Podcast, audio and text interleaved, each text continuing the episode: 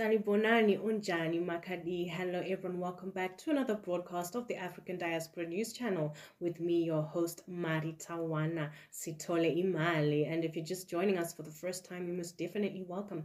Please do not hesitate to like, share, subscribe, and of course hit that notification bell for more content. Now, the United Nations said that it is sending home a unit of 60 Tanzanian peacekeepers from the Central African Republic after a preliminary investigation found that credible evidence.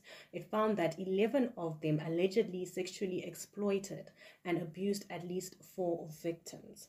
Now, according to the UN spokesman Stephanie Dujarric, uh, the unit has been relocated to another base while investigations continue and its members have been confined to the barracks in order to protect victims and the integrity of the investigation.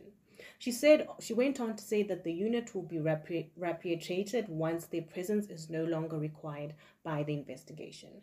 She also said that the victims are being provided with care and support by uh, the mission's humanitarian partners. Um, she also added that Tanzanian authorities have been notified and are deploying their own investigators to the Central African Republic. She said, and I quote, in reaffirming their commitment to zero tolerance for sexual exploitation and abuse, the Tanzanian authorities noted the seriousness of the allegations and have committed to taking the necessary action to address these matters.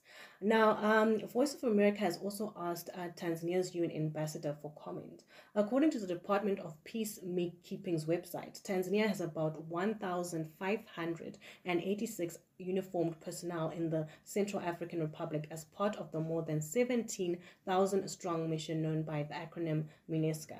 Now, the UN has the authority to repatriate international peacekeepers while there is credible evidence uh, that members of a military or police unit have engaged in widespread or systematic or systemic sexual exploitation abuse of abuse.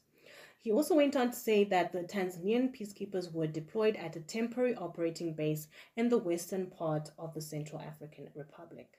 The country has also been locked in a cycle of political instability, violence, and human rights abuses since the 1990s.